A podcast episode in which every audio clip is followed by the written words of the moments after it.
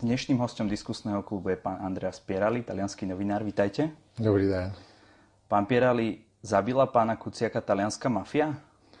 Tak, eh, tak napřímo vám to asi neřeknu, na to jsou soudy. Eh, já upřímně mám trošku pochybnosti, jestli opravdu to byla mafie, protože víme, že Kuciak pracovali na případy jiné mafie, takzvané justiční mafie, čili případy korupce určitých soudců eh, na Slovensku, ale je tam i docela velká pravděpodobnost, že to mohlo být kvůli, eh, kvůli těm šetření, který Kuciák dělal o propojení mafie, Ndrangety, teda té kalabrijské mafie, s veřejnými zakázkami, s um, zemědělství a evropskými dotacemi. Proč si myslíte, že to nebyla talianská mafia?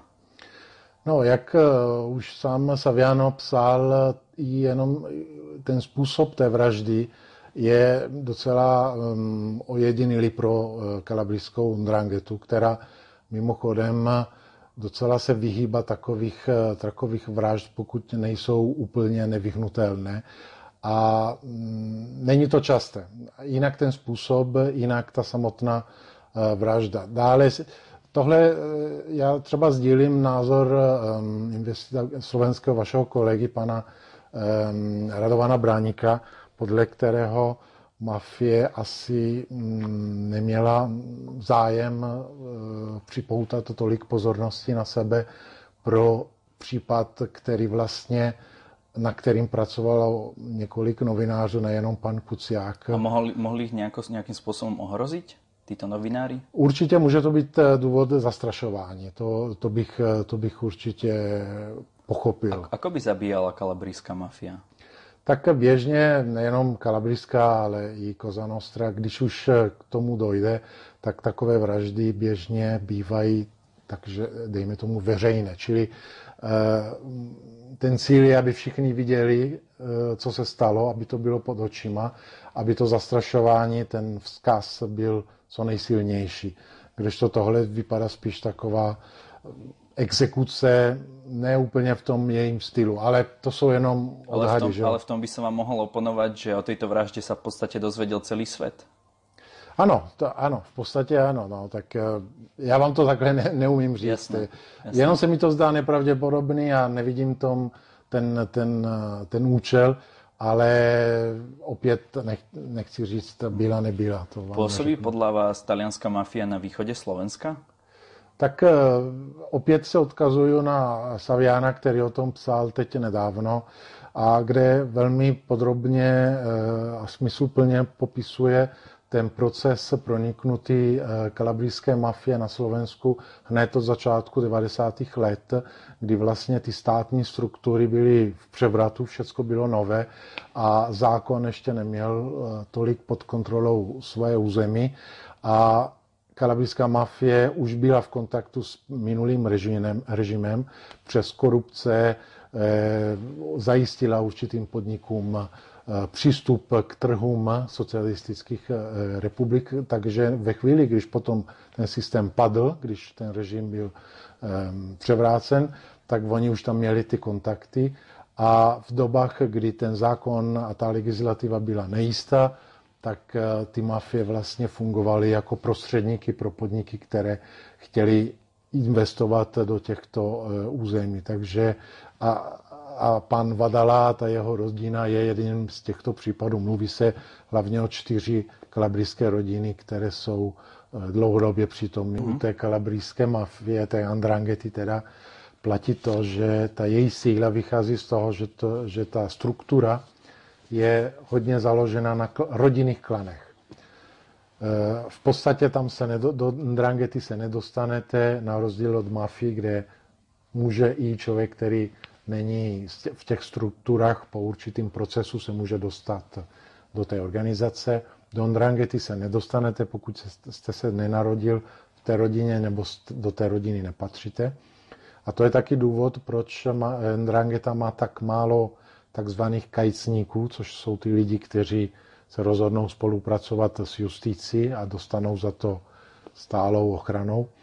A proto je taky tak těžko odhalit ty jejich struktury, protože tam funguje naprosto uzavřená struktura, do které bez těch kajcníků velmi těžko lze proniknout.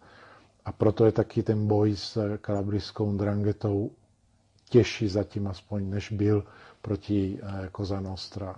A všetky tieto mafie idú v drogách, alebo majú aj iné nejaké spôsoby zárobku?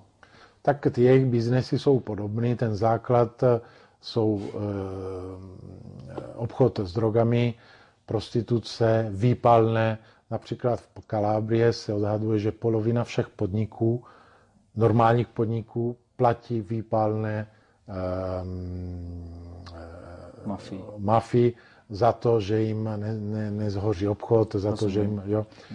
E, takže ty zdroje jsou e, různorodé, ale ten hlavní příjem, aspoň pro tu drangetu, určitě je e, droga, zejména kokain v Evropě, ale potom ty velké prostředky, oni prostě potřebují nějak investovat dál, protože máte teď miliard eura, co s něma, když je nemůžete legálně takže potom ten nelegální biznes se snaží proniknout do té legální části, jak jsme říkali na začátku, zejména skrze teda ty veřejné zakázky, protože tam máte možnost přes korupci ovlivňovat rozhodování, přidělení těch zakázek a potom teda eh, ty peníze poprat, poprat a dostat je do toho legálního oběhu. Mhm. Aký má, aký má talianský, ak, aká má talianská mafia záujem na východnom Slovensku?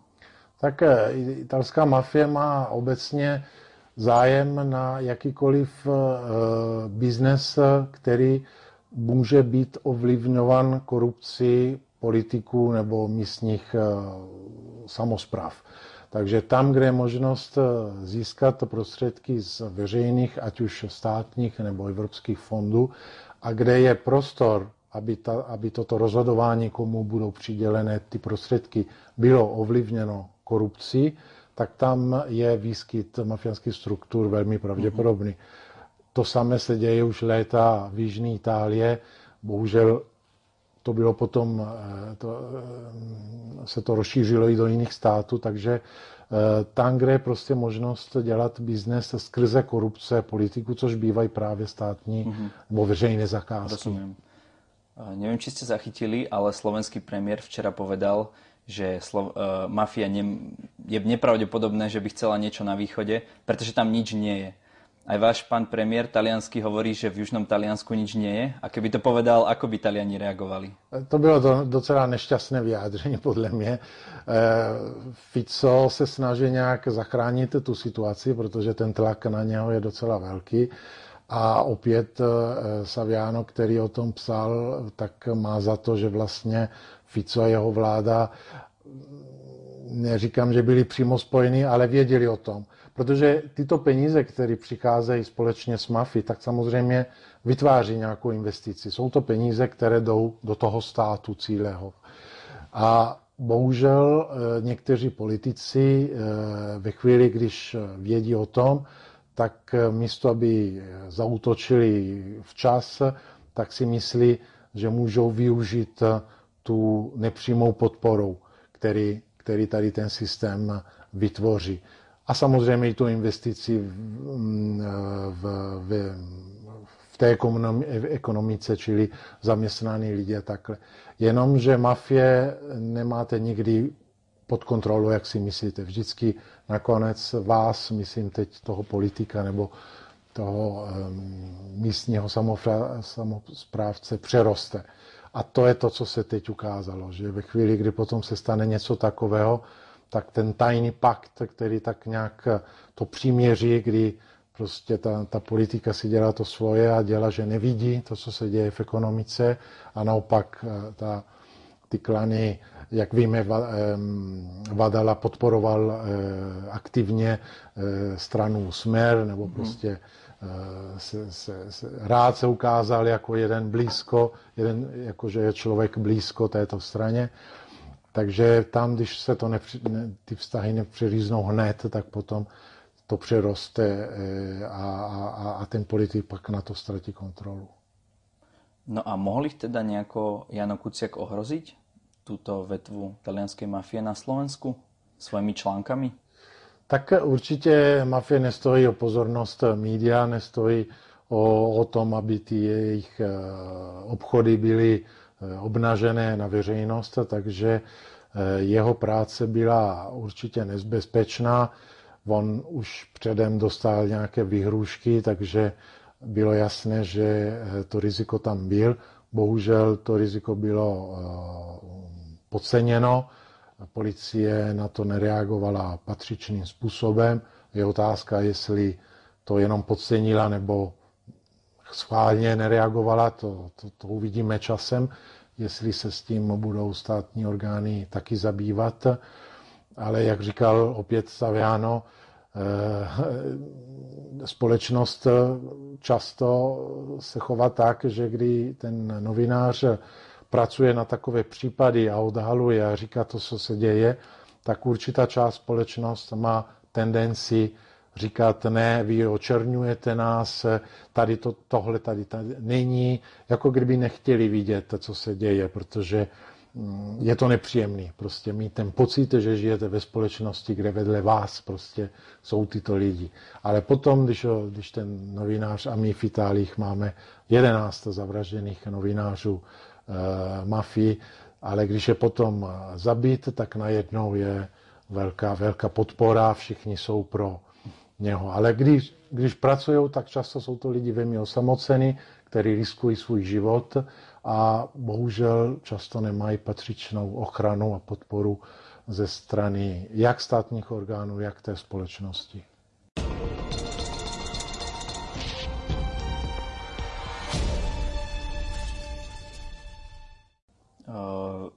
Poznáte Mariu Troškovu? Ano. Asistentku Fica? Dá sa povedať, že ona na, postu, na poste štátneho radcu je infiltráciou mafie do slovenského štátu? To je docela silné tvrzení a tohle bych opravdu zatím ještě nechal na, na soudce. Já si, z toho, co jsem si, z, ten, z toho obrázku, co jsem si udělal, eh, paní nebo slečna Trošková si zahrála s něčím větším, než možná sama, eh, sama, sama věděla je to, nebo byla velmi ambiciozní ženou, která prostě eh, díky taky své kráse a své prostě eh, inteligenci našla, nabízelo se jí nějaký velmi rychlý směr nahoru. A ona toho využila, ale jak to bývá, když jdete hodně rychle nahoru, tak taky padáte hodně rychle dolů. Mm-hmm. Boja sa mafie bežní Taliani? Alebo aspoň tí žijúci v těch oblastiach? Já si myslím, že lidi prostě je to fenomén, který se táhne po století v italské dějinách, takže neřekl bych, že se bojí, že by jako nešli ven, protože se bojí nějakých přestřelkách. Určitě v Jižní Itálie eh, ta přítomnost je cítit a lidi v menších městech třeba vědí, kdo je kdo. Jo. A i vinou vysoké nezaměstnanosti, což je pro mě ten hlavní problém, ze které potom ta mafie, ty, ty mafie čerpají, aby nabírali nové lidi, tak vinou vysoké nezaměstnanosti mezi mladými lidi potom někdo prostě si řekne, nebo začne to tak, že někdo vám nabídne, hele, schovej mi tady ten revolver týden, máš za to 100 euro. Malá službička, Konec. Za chvíli chtějí něco víc a něco víc. A takhle ty lidi prostě se získávají i vinou toho, že je tam ta nezaměstnanost. Musíme vycházet z toho, že mafie je jako virus, který prostě těží a prospívá v situacích, kde ten organismus, když děláme to srovnání, je slabý, je nemocný. Rozumím. Súvisí to aj s tým, že je tam teda slabý štát? Znamená slabý štát těž teda mafiu? Ano, rozhodně. Prostě kde je, kde je prostě slabá státní struktura, kde nemá pevnou kontrolu na území, tak potom mafie je silnější. Je to prostě Rozumím.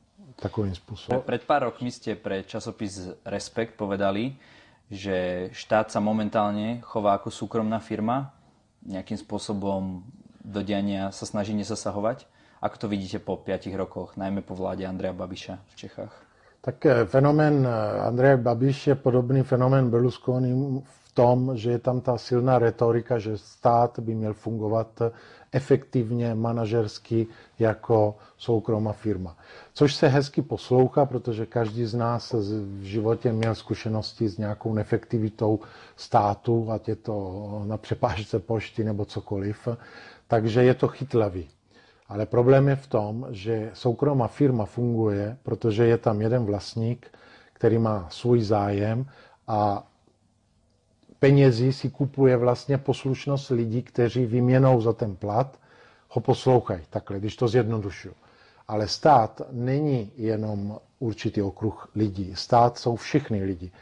To znamená, že stát reprezentuje veřejný zájem a ten veřejný zájem není jednotný. Každý z nás má trošku jiný zájem.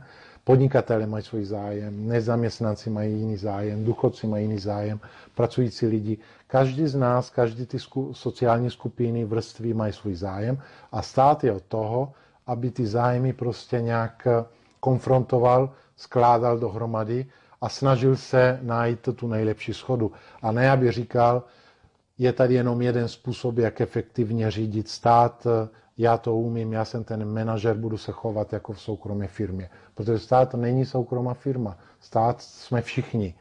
A všichni máme svůj zájem a nikdo nemůže říct, že ten můj zájem je důležitější než ten tvůj. Rozumím.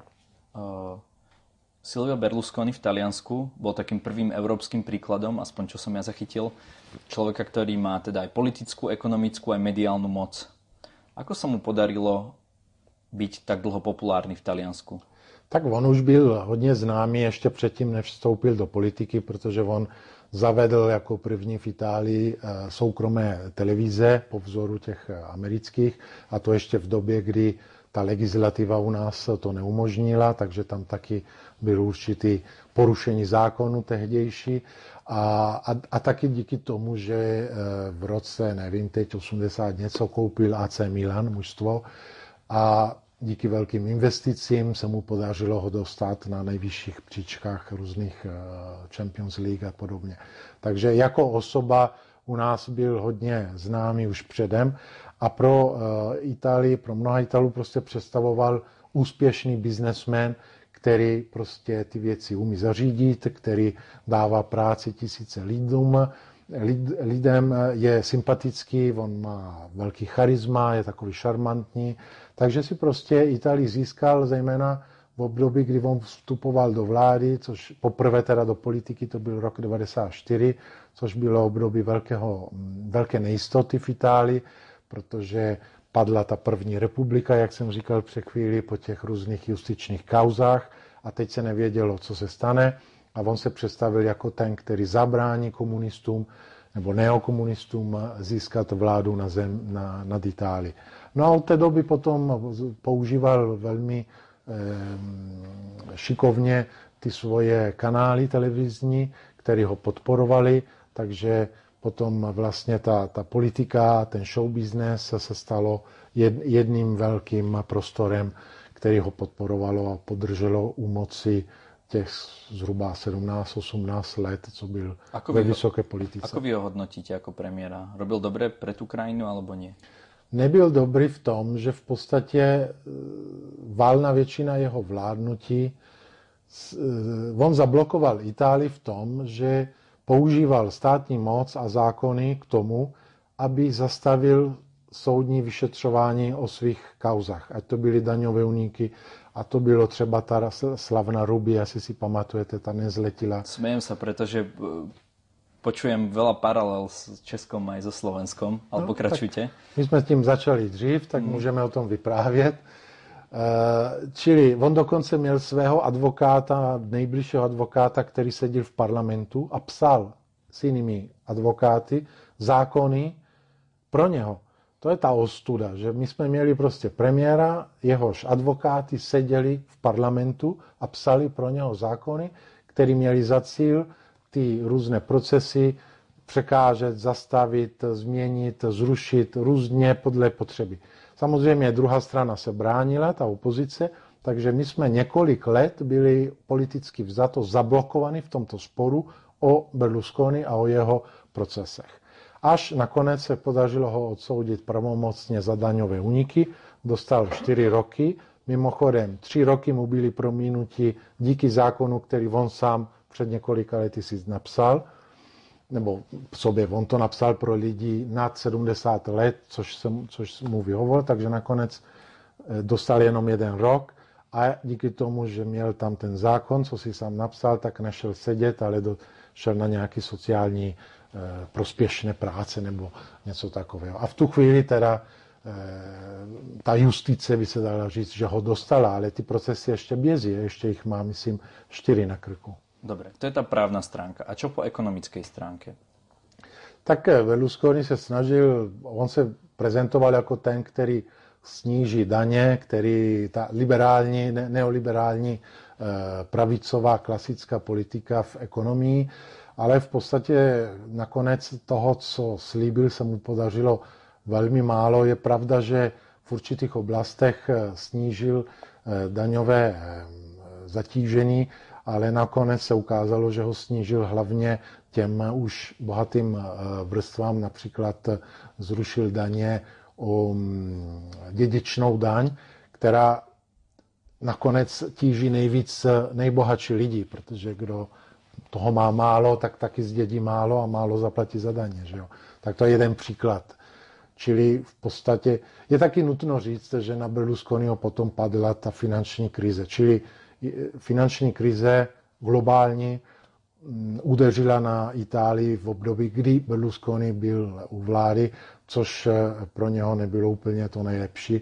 Takže tohle se potom smetlo všecko dohromady a, mm, a odešel z politiky. Teď se pokusil o návrat, jak víme v posledních nedávných vol, eh, volbách, ale nakonec vypadá, že Itálie ho má dost a nedostal tu podporu, kterou, na kterou si eh, mířil. Pýtal som sa vás na veľa otázok, ale možno v tomto rozhovore som sa na niečo nestihol spýtať tak by som vám chcel dať priestor na túto kameru, aby ste našim divákom odkázali čokoľvek, čo uznáte za vhodné. Eh, tak eh, dneska v Česku eh, jsme svědci velkého útoku média, Česká televize především, a na nezávislá média. Tak já bych chtěl divákům říct, že ačkoliv můžeme mít jakékoliv výhrady k veřejnou právní médii, tak ze naší zkušenosti v Itálii kdy se média veřejnoprávní dostanou pod velkým vlivem politiků, jak to bylo u nás eh, pod Berlusconim, ale je to problém, který jsme měli ještě před eh, jeho érou, tak potom celý ten systém se stane strašně křehký v tom, že je velmi snadno ovlivňovat voliče, kdykoliv potřebujete. Takže pozor na to a pojďme teda podpořit veřejnoprávní média v Česku, ale i ve Slovensku, protože ta atmosféra, která teď eh, je ve vzduchu proti, eh, ten hněv proti novinářům, kteří dělají svou práci, je velmi nebezpečná. Musíme si uvědomit, že eh, vedle justici možná druhý nejdůležitější pilíř demokratického uspořádání společnosti jsou právě svobodná média. Bez justici a svobodná média demokracie je ztracená. Ďakujem za rozhovor. Nemáte zač.